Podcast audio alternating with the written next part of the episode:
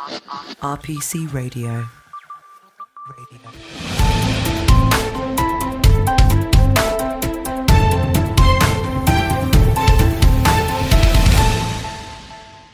Hello, and welcome to Money Covered, a podcast from RPC aimed at those dealing with complaints and claims in the financial services sector and risk managers within that sector. My name is Rachel Healy. I am one of the co hosts on this podcast and will be talking to some guests about key developments in the financial services area over the last month. The podcast will discuss topical issues of relevance to those dealing with complaints and claims against FCA regulated entities such as IFAs, asset managers, SIPPs, and brokers, TPR regulated entities, including pension trustees, as well as issues for offshore professionals and accountants. With a lot of ground to cover, I welcome our guests to the podcast today.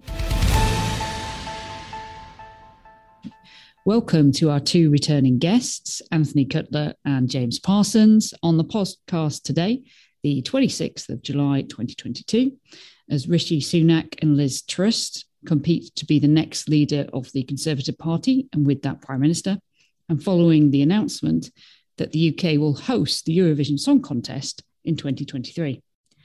We have two topics today for our podcast. First of all, the Public Accounts Committee's report on British Steel pension scheme and the wider final salary or DB defined benefit pension transfer market. The report makes quite grim reading for the FCA, and Anthony will bring listeners up to date with that. We then turn to a High Court decision in Fitzroy and others v. Manning and Smith, which provides a useful reminder the principles when it comes to whether administrators have dis- discharged their duty of care when it comes to a sale of an asset. But before turning to all of that, it's worth going through some notable developments during July 2022 and since our last podcast. First of all, the FCA published its annual report and accounts for 2021 2022. This provided that the FCA had used its powers under Section 166 of the Financial Services and Markets Act, the Skilled Persons Power, 38 times Section 166 gives the FCA the power to get an independent view of aspects of a firm's activities that cause concern from a skilled person. The FCA also reported that it was considering a six month extension to the rules to implement the new consumer duty, which is going to add a further principle to the FCA handbook, extending the time for compliance from April 2023 to October 2023. On the 27th of June 2022, the FCA issued a Dear CEO letter to debt advice firms, setting out key risks and expectations for those firms offering advice in that area. And the FCA also sent a Dear CEO letter to lifetime mortgage providers or equity release providers, setting out their expectations given the rising cost of living. So, still quite a lot going on in the financial services market, but turning to our guests, and first of all, Anthony. So, Anthony, you're going to pick up where David left off last month when it came to BSPS and DB or defined benefit final salary transfers and cover the Public Accounts Committee's recent report on the British Steel Pension Scheme, or BSPS for short. So, before we look at that, can you provide listeners with a bit of a plotted history of what happened with BSPS? Thanks, Rachel. In essence, the BSPS was a large defined benefit or final salary pension scheme sponsored by Tata Steel UK. The DB scheme provides guaranteed income to its members at retirement based on the years they've been an active member of the scheme and their salary. Tata experienced financial difficulty in 2017, at which point the BSPS was restructured, including a decoupling of the DB scheme from the company. At that point, Tata Steel applied for a regulated apportionment agreement, or RAA, following which a scheme would normally enter the Pension Protection Fund, or PPF, which is a pensions lifeboat where the employer enters insolvency. However, the government was keen to explore other ideas for restructuring of the BSPS to provide members with an improved option compared with the benefits they would have received from the PPF. The new plans would see Tata set up a new pension scheme called BSPS2, which offered reduced benefits to BSPS1 and with less generous inflationary increases. However, it was generally thought that BSPS2 offered members better benefits than they would receive from the PPF. What this meant was that members essentially had three options. One, they could do nothing and see their pension moved automatically to the PPF. Two, they could agree a pension transfer into BSPS2. Or three, they could request a cash equivalent transfer value of their pension and transfer it into a personal pension. The members had to make their choice in a relatively short period of time. What happened was that 7,834 members went with option three, i.e., they chose a cash equivalent transfer value and to transfer their benefits out of the scheme and into a personal scheme. 95% of those transfers involved advice provided to members by IFAs. Following those pension transfers, there were concerns that members had received unsuitable advice and may have made poor financial choices and lost money as a result, which, of course, as, as we're aware, has yielded a lot of press and government attention. The FCA has criticised advisors and recommended that those members complain to the FOS. The FCA has asked 45 firms so far to conduct a past business review, and 17 of those firms have gone insolvent, having been unable to bear the costs of that review. So far, the regulator estimates that £12 million has been paid to members by way of compensation. Essentially, the FCA considers that the main reasons for unsuitable advice, specifically on BSPS transfers, were firstly that the advice market wasn't prepared for the impact of BSPS. That's to say, there was limited time to understand the situation, and advisors had a financial incentive to recommend a transfer.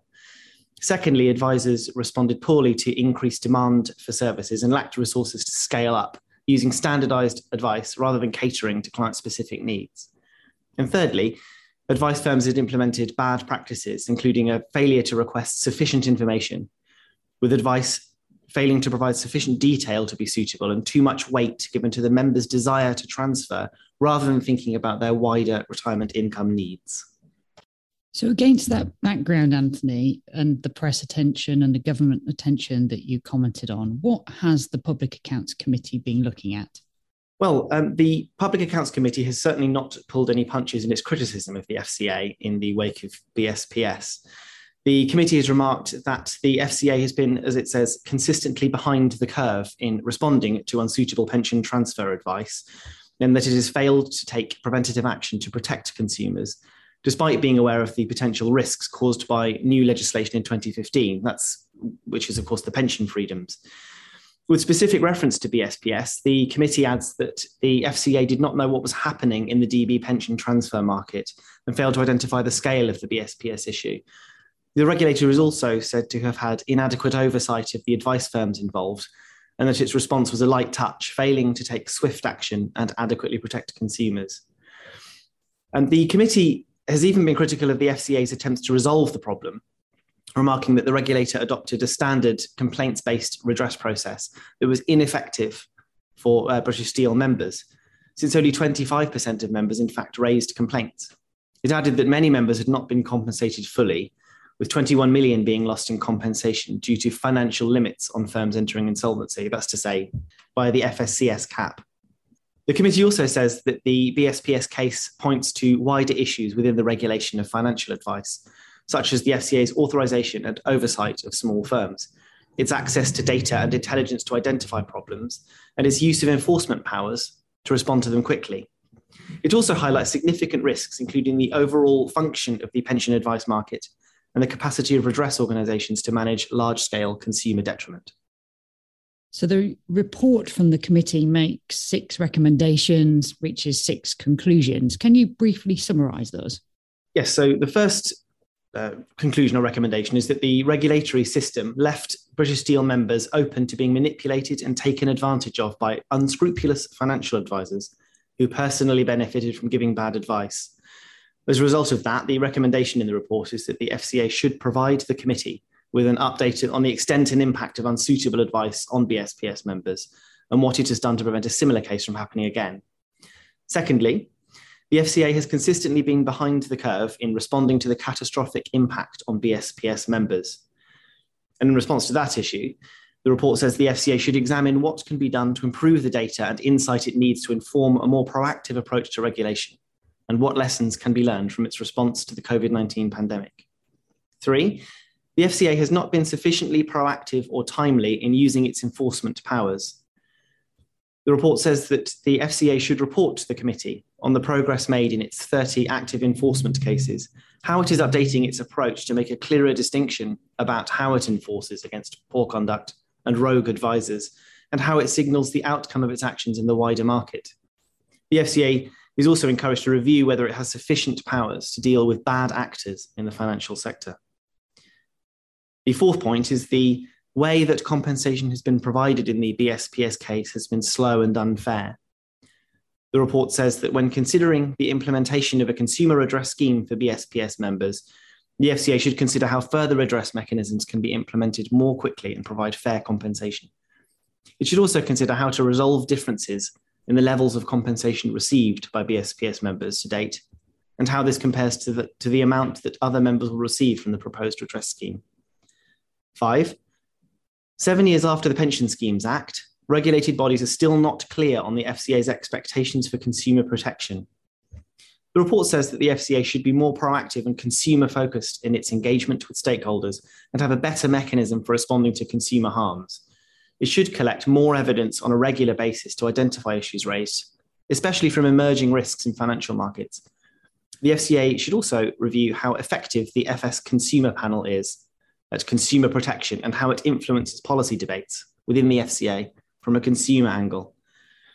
And finally, the sixth point is that the current compensation arrangements do not always protect consumers, can create wider costs to firms, and may not have the capacity to cope future risks in the advice market. And on, on that final point, the report says that the FSA, Financial Ombudsman Service, and the FSCS should write to the committee in six months to explain what they are doing to manage risks in the redress system for financial service. The FCA's handling of the wider DB pension market should also be reviewed, since there could be thousands more cases of mis-selling which may be eligible for financial redress, given the significant amount of unsuitable advice seen across the sector. The review should include considerations of solutions and circumstances in which an industry wide levy is insufficient to pay out compensation. So, six quite long and detailed recommendations and conclusions that the, the report reaches, Anthony. But perhaps the key ones are, first of all, the comments around redress, given that we've got the ongoing Section 404 or Consumer Redress Scheme consultation at the moment, and the FCA is currently looking to respond on that later this year. And then the second, perhaps key remark in the report is about the wider DB transfer market. So, picking these up in detail, and first of all, what the report says on redress, how do you think that's going to impact everybody? And can you just give us a bit more detail on what the report says on, on that particular point? Uh, well, with regard to redress, the FCA is still considering responses to the proposed Section 404 redress scheme for BSPS, and that process, as we know, is still ongoing. Under Section 404 of the Financial Services and Markets Act, the FCA has the power to require firms to establish an operator redress scheme where it has seen evidence of a widespread or regular failure by firms to comply with requirements resulting in consumer losses. On the issue of redress, the committee report says that BSPS members face significant delays in receiving compensation. It notes that complaints made to the FOS take an average of eight months to be completed and that many members have not received the full amount of compensation owed to them. Many members who have sought redress through the FSCS have lost £21 million in compensation due to FCA imposed financial limits. The report is also critical of the varying levels in compensation awarded based on when redress is calculated. But really, the crucial point of the report is that due to the way in which redress is calculated, members who sought compensation early have received significantly less than those who claimed compensation after 2021. And the implication from the report is that those members should receive a top up in the amount of their compensation, and the FCA should be considering that point as part of the Section 404 redress process which at present does not require firms to top up the compensation awarded to those early members. In terms of how to calculate redress, there are two further problems with the Section 404 redress scheme. Firstly, the comparator scheme members had options either to go into the PPF, i.e., the do nothing option, which we touched upon earlier, or transfer to BSPS2. However, the Section 404 gives no real guidance on how a firm assesses or a member explains what option they would have taken and the second issue is that for the PPF option, the scheme looks like it will re-emerge out of the, the PPF. So comparing to PPF benefits might itself represent the right comparator for calculating compensation, although there will be arguments around remoteness and foreseeability when it comes to whether redress should be calculated for those that would have entered the PPF if the new scheme is adopted, and with that, a top up added to any PPF based redress. So, some quite complicated points around redress to, to sort out. And perhaps, as you say, Anthony, the key point being is that those who complained early perhaps have received less than those who complained a bit later. And the, the committee seemed to be, be a bit critical about that. The second point is around the committee's criticisms of the FCA more generally about the wider defined benefit uh, transfer market. So, what do you read as being the key driver for those comments from the report, and, and what does the committee suggest the FCA sh- should be doing about it? Uh, well, the report states that there is a fundamental misalignment between legislation and regulation of the DB pensions advice market, and that's caused confusion over suitability of transfer advice. The report says that the 2015 Pension Schemes Act, which was intended to provide greater freedom and flexibility for consumers to manage their pensions, allowing DB pension scheme members the opportunity to transfer out to a defined contribution scheme in order to a- access their savings.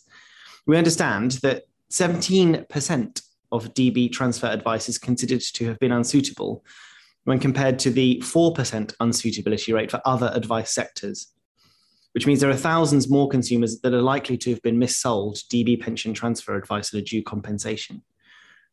In terms of the impact that that will have on the wider DB market, if the FCA is going to be digging further into this issue, then we may well see many more firms being subjected to regulatory scrutiny, which could result in an increase in firms entering insolvency. So we'll have to watch this space over the coming months. So, a topic there that we've covered a few times in the podcast, which is the contradiction, arguably, between the government wanting everyone to go out and buy a Lamborghini versus the FCA's slight mistrust of DB transfers and the DB transfer market more generally. So, what's going to happen next with BSPS? We've mentioned the consumer redress scheme. So, where are we and what's going to happen? Well, the responses on redress had to be provided by the 12th of May 2022, and the consultation itself ended by the 30th of June 2022. The FCA is this month, i.e., July 2022, is set to review its ex- existing guidance for firms on how to calculate redress for unsuitable DB transfers that will impact BSPS and any unsuitable other DB transfers. And the whole process of the redress scheme is set to come into play at the start of 2023. Thank you, Anthony. No doubt BSPS and DB transfers will be a topic again on the podcast as it's a recurring theme throughout this year. We now turn to James. Welcome back to the podcast, who's going to be taking us through the High Court decision in Fitzroy and others v. Manning and Smith. In very broad terms, it's a claim against administrators for the alleged undervalue sale of two properties, some rather odd properties in central London. The case arguably does not break new ground, but it's an interesting set of facts and a good reminder of the key principles for claims against administrators for sale at an undervalue. So, as I said, the facts are quite interesting. So, James, can you just outline those to start with, please? Thank you for having me back, Rachel. This is an interesting case which administrators and their insurers will take comfort from, as it shows the court will recognise the challenges administrators typically face on appointment. It confirms the court will not likely interfere with the exercise of commercial judgment involved in selling assets at the best available price, unless it's clear that the administrator has made a serious error, and that can be said to have caused the alleged loss. The companies that entered administration had purchased two neighbouring properties in St John's Wood in London, which were to be developed and sold. The properties were referred to as iceberg houses during the trial because of the unique character of the properties, which had a significant underground space, with around 60% of the properties being below the ground. During the construction, the properties were valued by Montague Evans at a combined total of 100 million in 2008, which jumped up to 109 million in 2011. The redevelopment was initially funded by Barclays in 2008, who had advanced 51.5 million. The junior creditors that go on to claim against the administrators entered the fold when further funding was required to develop the properties once built. The redevelopment was completed by September 2011, and the properties were marketed by estate agents Knight Frank and Savills with an aggressive guide price set at £75 million each. The agent struggled to sell the properties initially and received negative feedback from buyers who basically said the properties were strange and overpriced. Repayment was then demanded by Barclays in September 2013, and the companies were put into administration in October with administrators at Deloitte appointed. What followed was a great deal of disagreement between the administrator, Mr. Manning of Deloitte's, and the sales agent around the guide price, how the property should be marketed, and whether other agents could also be involved in marketing the properties. Mr. Manning took account of the input from the sales agent and also consulted a property specialist within Deloitte. Prices were then set at 35 million for one of the properties, 30 million for the other, because it required further work. Knight Frank and Savills were then given a window of 28 days to contact the parties that had previously been interested in the property.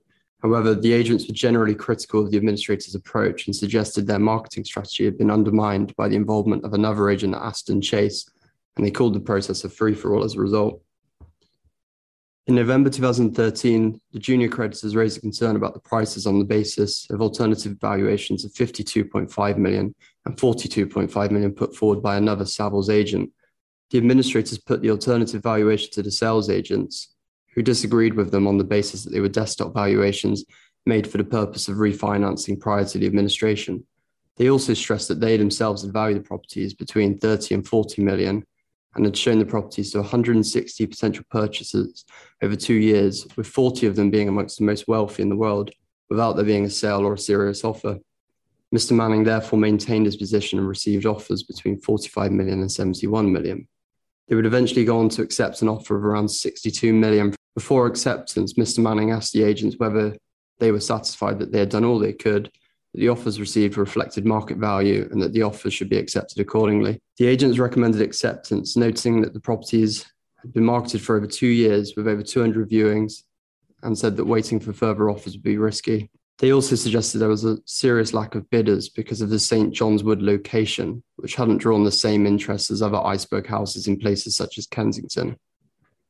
The sale eventually completed in April 2015, and Barclays recovered around 61 million, so they recovered their loan and fees, whilst the junior creditors received nothing. So Barclays was the lead charge holder, and the claimants, the applicants in the case, making the allegations of, of sale at none the value, sat behind Barclays and were set to receive nothing as a result of the sale value achieved for the two properties. So, what were the allegations being made against the administrators? The broad allegation by the claimants was that the administrators had acted in breach of duty for selling the properties at an undervalue primary allegation was that the administrator had acted unlawfully and in breach of their custodial duty by disposing of the properties which were subject to fixed charge securities in favour of the junior creditors, as if they were not subject to those securities, and without obtaining permission from the court as required under the Insolvency Act. This was based on Mr. Manning entering into certain contractual arrangements with the buyer prior to the completion of the sale. The judge rejected the allegation on the basis that the arrangements did not involve the disposal of the property as if it was not subject to the claimant's security. The claimant's alternative claim involved allegations of breach of duty by the administrators, and this is the focus of the judgment. The junior creditors alleged that the administrators paid insufficient regard to their interest and said that Barclays' interests were prioritized unreasonably. They relied on evidence that suggested that the lead administrator was only focused on making a full recovery for Barclays as quickly as possible. The claimants broadly alleged that Mr. Manning did not understand the market value of the properties, that the efforts undertaken to market the properties were inadequate, and this caused the properties to be sold below market value as a result. They alleged that the marketing strategy was rushed and flawed, that the higher valuations were unreasonably ignored, and that the disparity in valuations warranted a formal Red Book valuation, which they said would reveal the higher market value. The judgment at paragraphs 169 to 174 in particular sets out the key principles for consideration when it comes to a claim against administrators for the sale of any asset, and in particular in relation to properties when it and it comments on the management, market, and sale of properties. So, can you, James, just take us briefly through those key principles when it comes to assessing breach? The judge confirmed that the basic legal standard to apply was that set out by the High Court in Re Charnley Davies. The judge in Charnley Davies confirmed that a complaint against an administrator that has failed to take reasonable care in the sale of a company's assets is a claim involving allegations of professional negligence, and that the administrator is to be judged by the standards of an ordinary skilled practitioner, not by the standards of the most meticulous and conscientious member of their profession. So, in order for the claimant to succeed, they must establish that the administrator has made an error which a reasonably skilled and careful insolvency practitioner would not have made. This is nothing new, as these are established principles that would apply to any professional negligence claim. The judge in Charnley Davies did, however, expand on this to confirm how this should apply to claims against administrators related to the sale of an asset at an undervalue in particular. Millett J confirmed it is not an absolute duty to obtain the best price that circumstances permit, but only to take reasonable care to do so, which should be assessed by reference to the best price that the administrator reasonably perceives to be the best available in the circumstances. So, this is a subjective test, and the administrator would not be held liable simply because their perception is wrong, unless it's plainly unreasonable. The judge in this case, Fitzroy and Manning, made two key points in relation to the duty on the administrator. The first is that a decision to sell an asset involves an exercise of commercial judgment, and the authorities collectively demonstrate that the court will not likely interfere with that. In other words, the court will give an administrator leeway and will generally not question their judgment unless it is based on a wrong application of the law or it is obviously unfair to a particular creditor. The court will generally take into account the nature of the administrator's role and the challenges they face on appointment, with the pressure brought about by the need to act quickly and commercially with less than perfect information.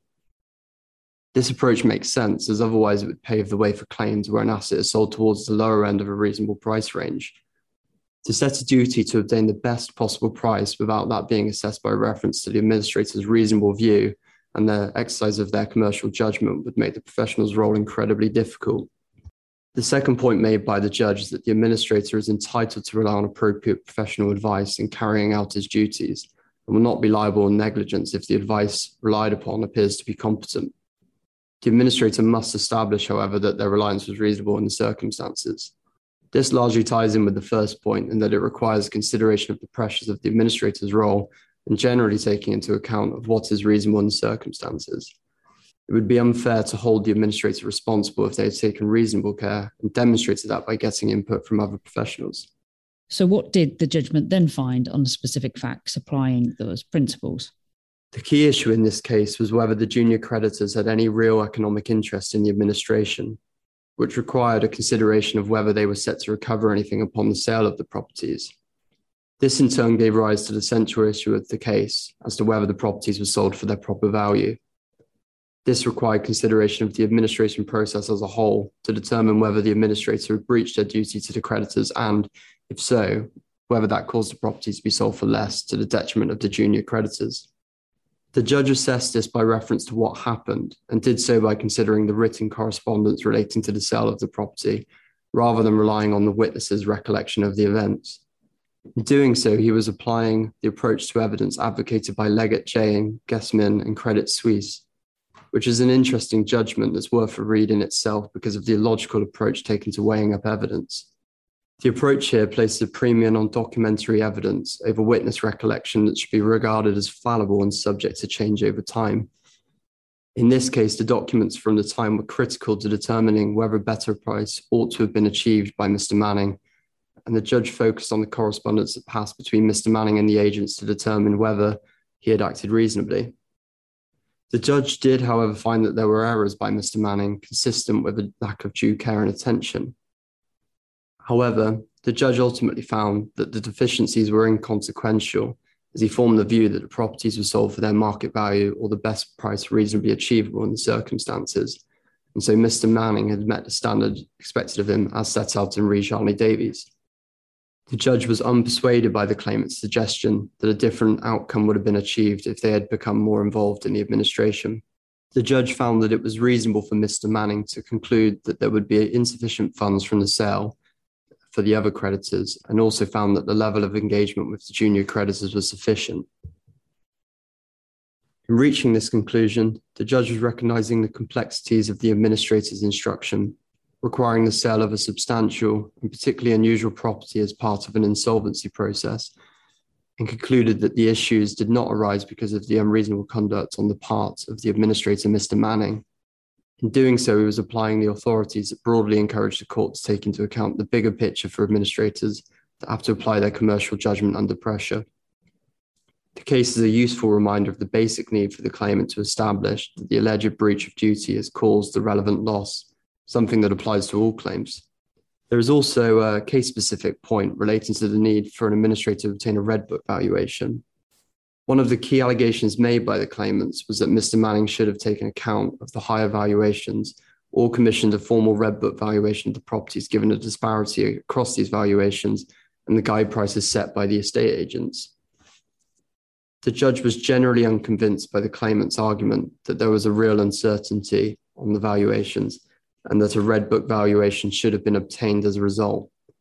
He disagreed that this would have revealed a valuation similar to that identified by their expert. This was because of what actually happened, as the Montague Evans calculations have been provided on a red book basis and had proven to be completely unrealistic when the properties were put on the market, as proven by the fact that they were not sold prior to the administration. The judge agreed with the defendant that the unique design of the properties made them difficult to value, and there was little point in commissioning another report, especially where the red book valuation itself is designed to identify an estimated market value and the same can sometimes be achieved by simply putting the properties on the market. So, applying this, it seems that administrators tasked with selling properties can sometimes take the pragmatic approach of proceeding to market the properties in reasonable expectation that there will be a market of bidders competing against each other that will ultimately determine the price.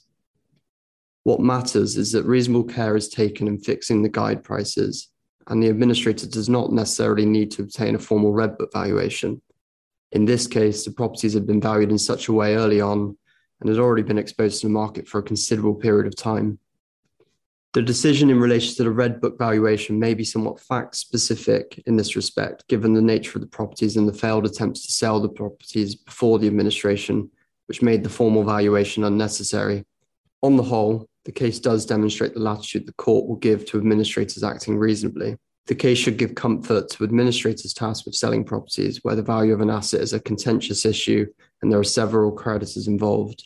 Administrators can satisfy their duty of care by taking reasonable care to obtain the best price they consider to be reasonably achievable, which can be demonstrated as well by seeking professional advice where necessary. It's clear that they do not need to hold out for a better price perceived to be obtainable simply because of the pressure from junior creditors. Thank you, James, and thank you to Anthony for your time today on the podcast. Um, and thank you all for listening. RPC Radio. Radio. We hope you will join us again next month when we will be discussing the month's hot topics in the financial services sector. And please do click to subscribe to receive the monthly podcast as soon as it is available. Be sure to also check out other RPC publications at rpc.co.uk forward slash perspectives. Thank you to our guests today, as well as those behind the scenes at RPC who make this podcast possible.